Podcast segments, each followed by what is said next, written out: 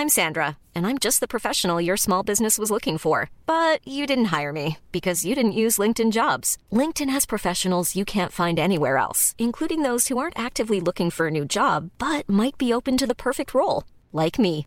In a given month, over 70% of LinkedIn users don't visit other leading job sites. So if you're not looking on LinkedIn, you'll miss out on great candidates like Sandra. Start hiring professionals like a professional. Post your free job on linkedin.com/people today. Burrow is a furniture company known for timeless design and thoughtful construction and free shipping, and that extends to their outdoor collection. Their outdoor furniture is built to withstand the elements, featuring rust-proof stainless steel hardware, weather-ready teak, and quick-dry foam cushions. For Memorial Day, get 15% off your Burrow purchase at burrow.com slash ACAST and up to 25% off outdoor. That's up to 25% off outdoor furniture at burrow.com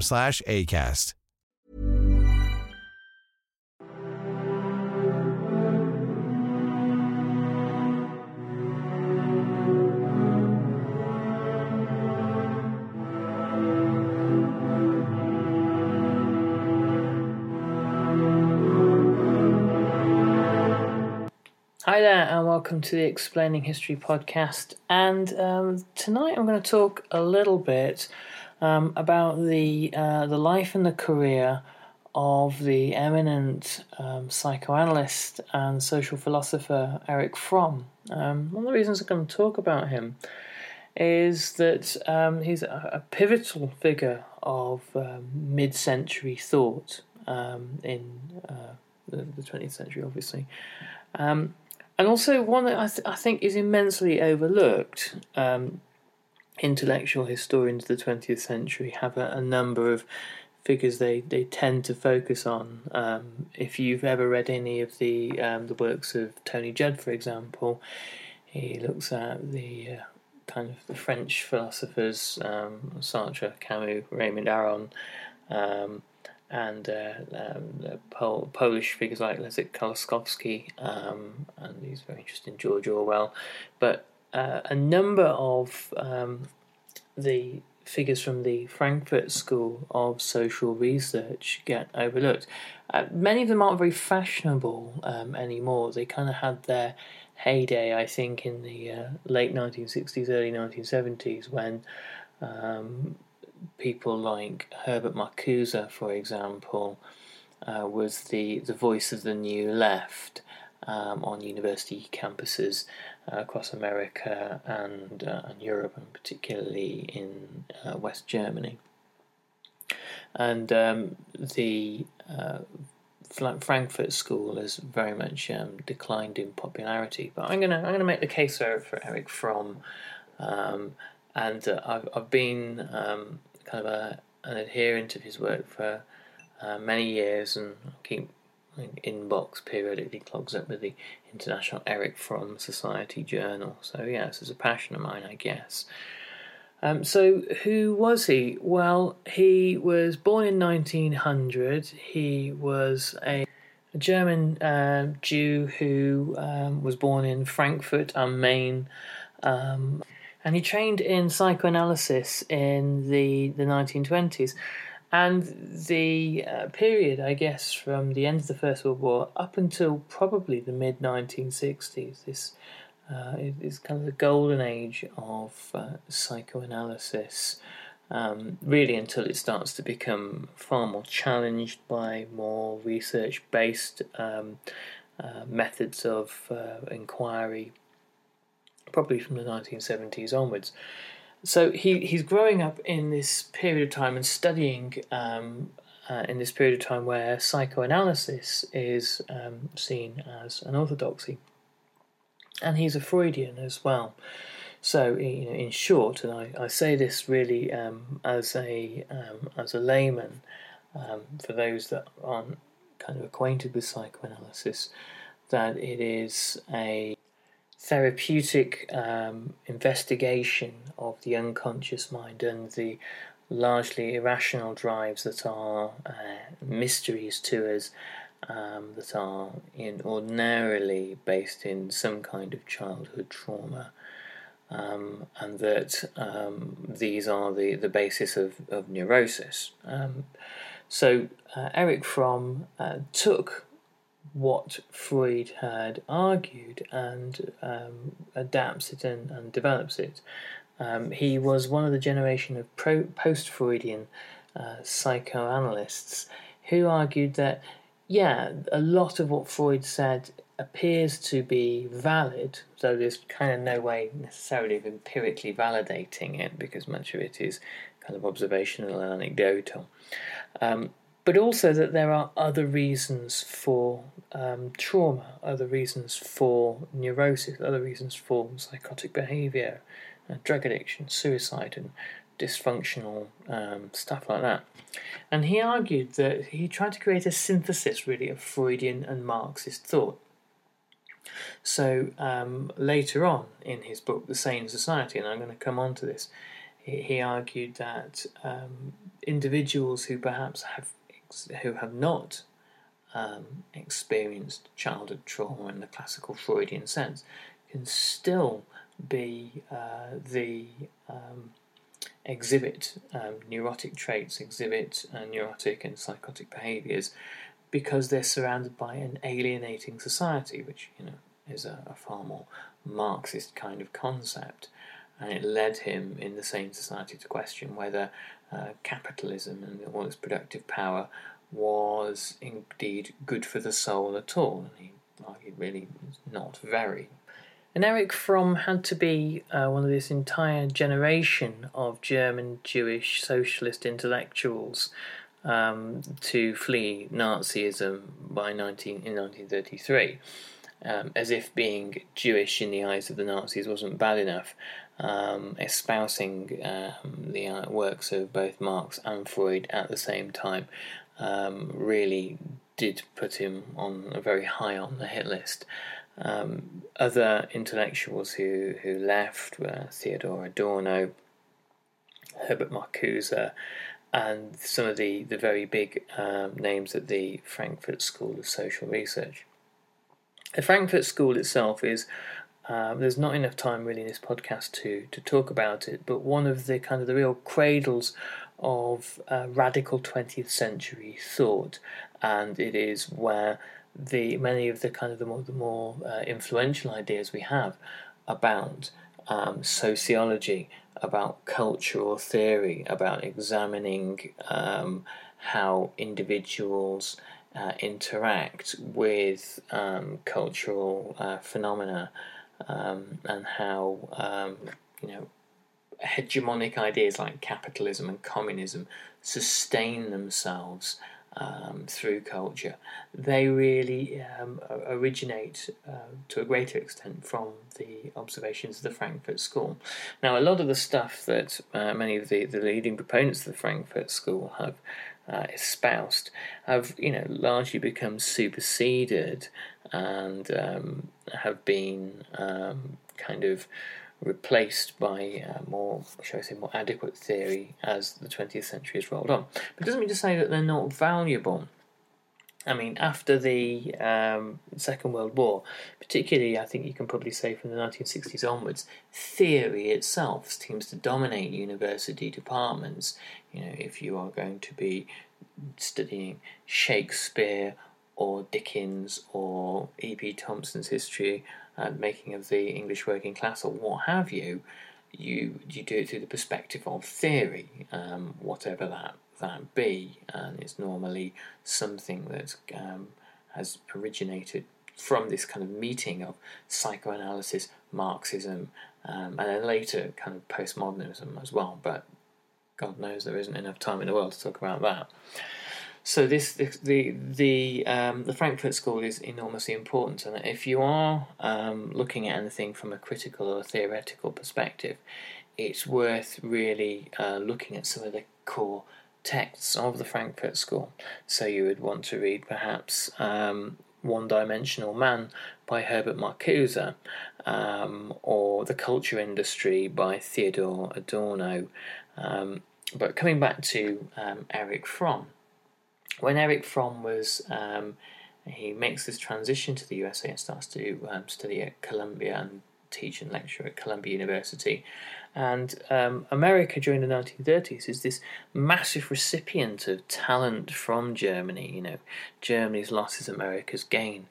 Uh, you, people like Fromm working in academia, but you've also got you know everybody um, from um, you know people like Fritz Lang, for example, the great um, director of Metropolis, uh, making his way to Hollywood, and countless um, emigres, you know, directors and writers like Billy Wilder um, fleeing uh, Germany and then later Austria after the Anschluss. Um, so Erich Fromm's not a kind of an isolated figure. It's, it's well known that there is this kind of wave of, of intellectual um, emigres from from Europe, and he um, spends his spends the, the Second World War in um, in America, and in 1940 he writes uh, one of his one of his, his more famous books, um, "The Fear of Freedom."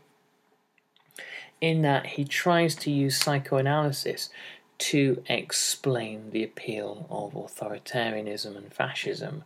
And, and this is um, something that was uh, you know, a very popular idea uh, you know, between, the, say, the 30s and the, the 50s.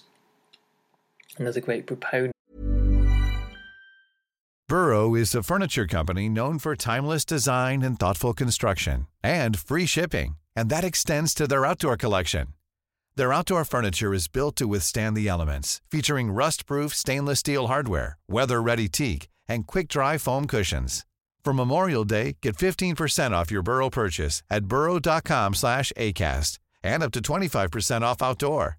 That's up to 25% off outdoor furniture at burrow.com/acast.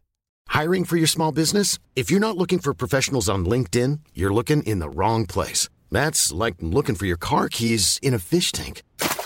LinkedIn helps you hire professionals you can't find anywhere else, even those who aren't actively searching for a new job but might be open to the perfect role. In a given month, over 70% of LinkedIn users don't even visit other leading job sites. So start looking in the right place. With LinkedIn, you can hire professionals like a professional. Post your free job on linkedin.com slash people today.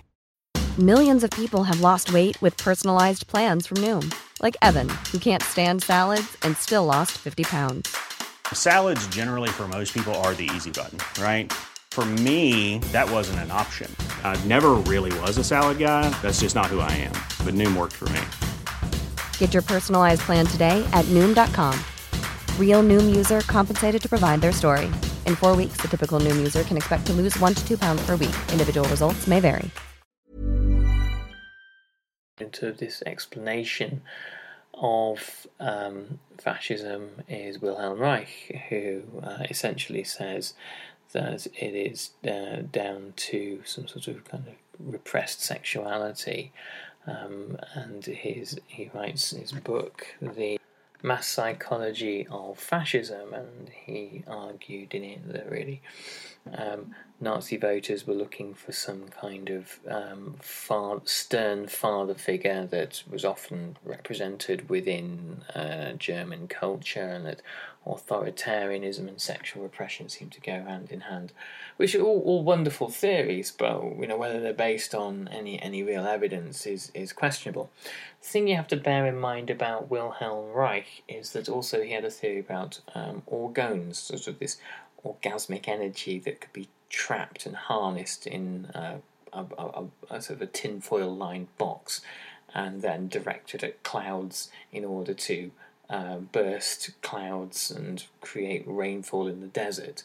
If you've ever seen uh, Cloudbusting by Kate Bush, featuring Donald Sutherland, it's a recreation of Wilhelm Reich's um, experiments, and he then began to commune with UFOs. So you you got to take what he says with a pinch of salt.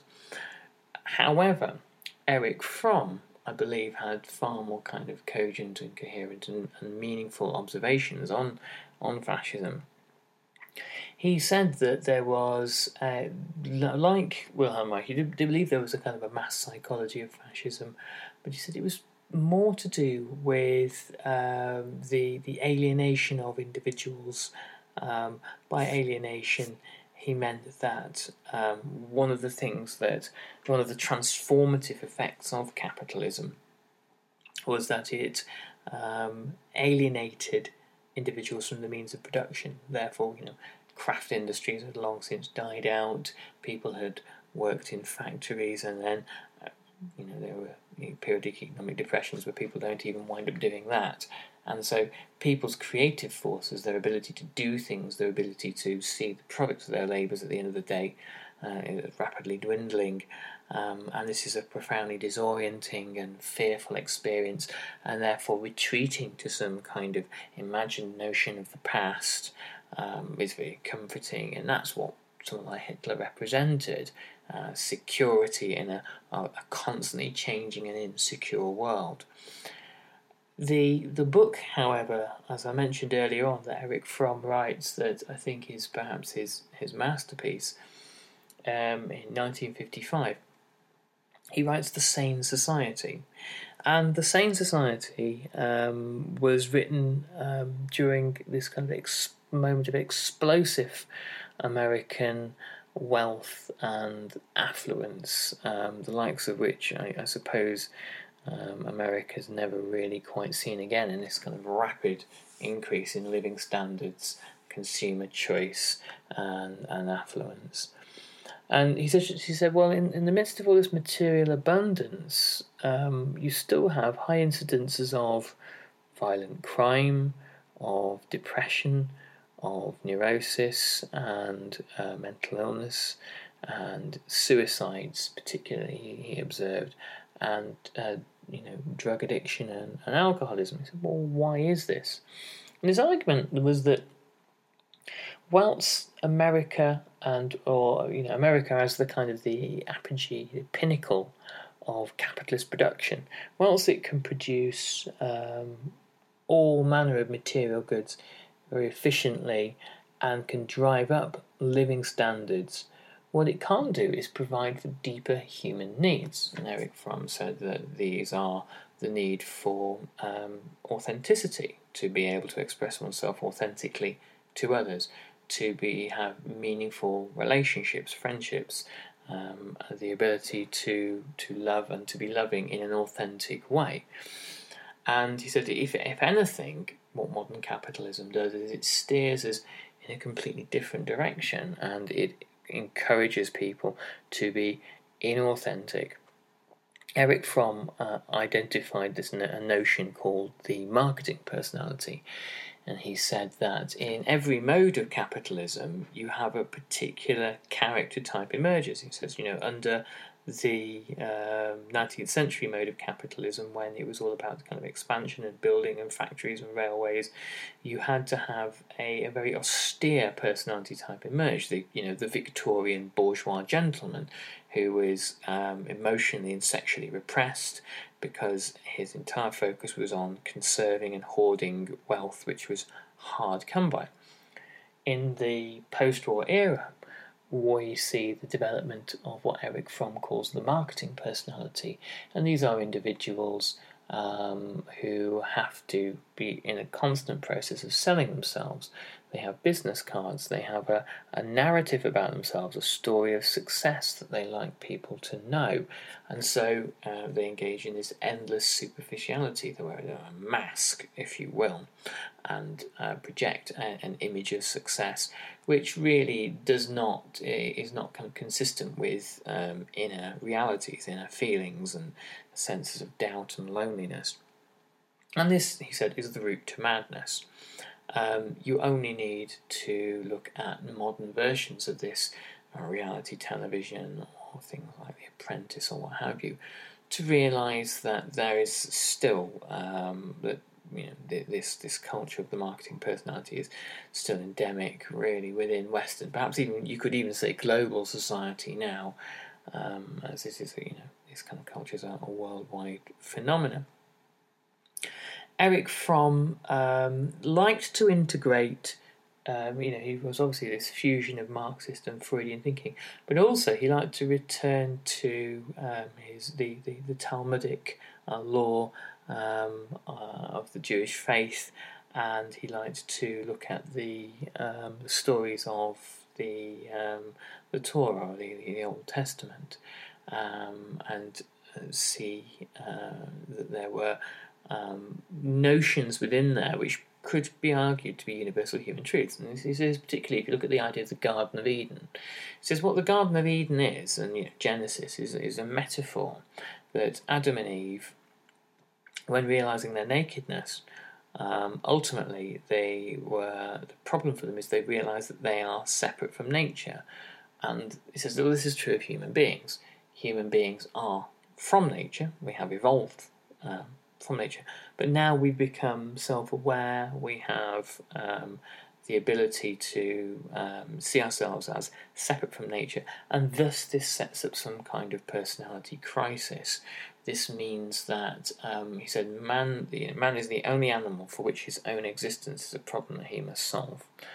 Uh, and um, we uh, can never return back to nature. We can't go back down the evolutionary ladder. And so we are stuck with this dilemma of trying to find meaning in the world. Now that we are we are who we are what do we do with that? How do we create purpose? And he argued that uh, modern consumerist capitalism doesn't it doesn't really address that issue. Not that it's completely useless you know it's good for making things but the the question of what do we do in the world who are we how are we to be um, what's our purpose, it's, it can't do any of that. And hence it leads to ever greater degrees of um, emotional distress. Now, there are obviously um, probably a range of other interpretations as to why you know people are happy, people are sad. I mean, of course, there's going to be, but I think one of the um, you know one of the values of the sane society is it presents a very kind of interesting and coherent argument. At the end, Erich Fromm um, puts forward a number of very radical suggestions about um, what can be done. Um, he says ultimately that he, he, he hopes that one day some kind of new culture will emerge that will be kind of far more in tune with humanistic needs. Uh, but uh, taking a quick glance at the papers, I'd have to say that that is yet to occur.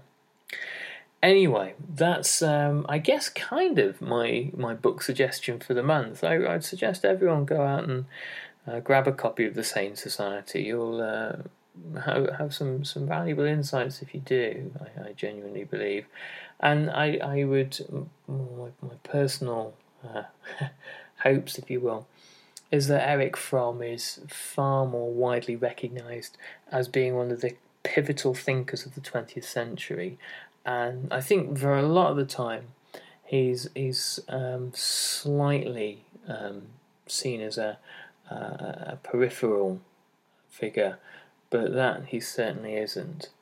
And anyway, I hope you enjoyed this, and I'll catch you on the next Explaining History podcast. Thank you. Bye bye. Even when we're on a budget, we still deserve nice things. Quince is a place to scoop up stunning high end goods for 50 to 80% less than similar brands. They have buttery soft cashmere sweaters starting at $50, luxurious Italian leather bags, and so much more. Plus, Quince only works with factories that use safe, ethical, and responsible manufacturing. Get the high-end goods you'll love without the high price tag with Quince. Go to quince.com/style for free shipping and 365-day returns. When you make decisions for your company, you look for the no-brainers. And if you have a lot of mailing to do, stamps.com is the ultimate no-brainer. It streamlines your processes to make your business more efficient, which makes you less busy. Mail checks, invoices, legal documents, and everything you need to keep your business running with stamps.com. Seamlessly connect with every major marketplace and shopping cart Schedule package pickups and see your cheapest and fastest shipping options from different carriers with rates up to 89% off USPS and UPS rates. And with the Stamps.com mobile app, you can take care of mailing and shipping wherever you are. Make the same no-brainer decision as over 1 million other businesses with Stamps.com. Sign up with Code PROGRAM for a four-week trial plus free postage and a free digital scale. No long term commitments or contracts. That's stamps.com. Code program.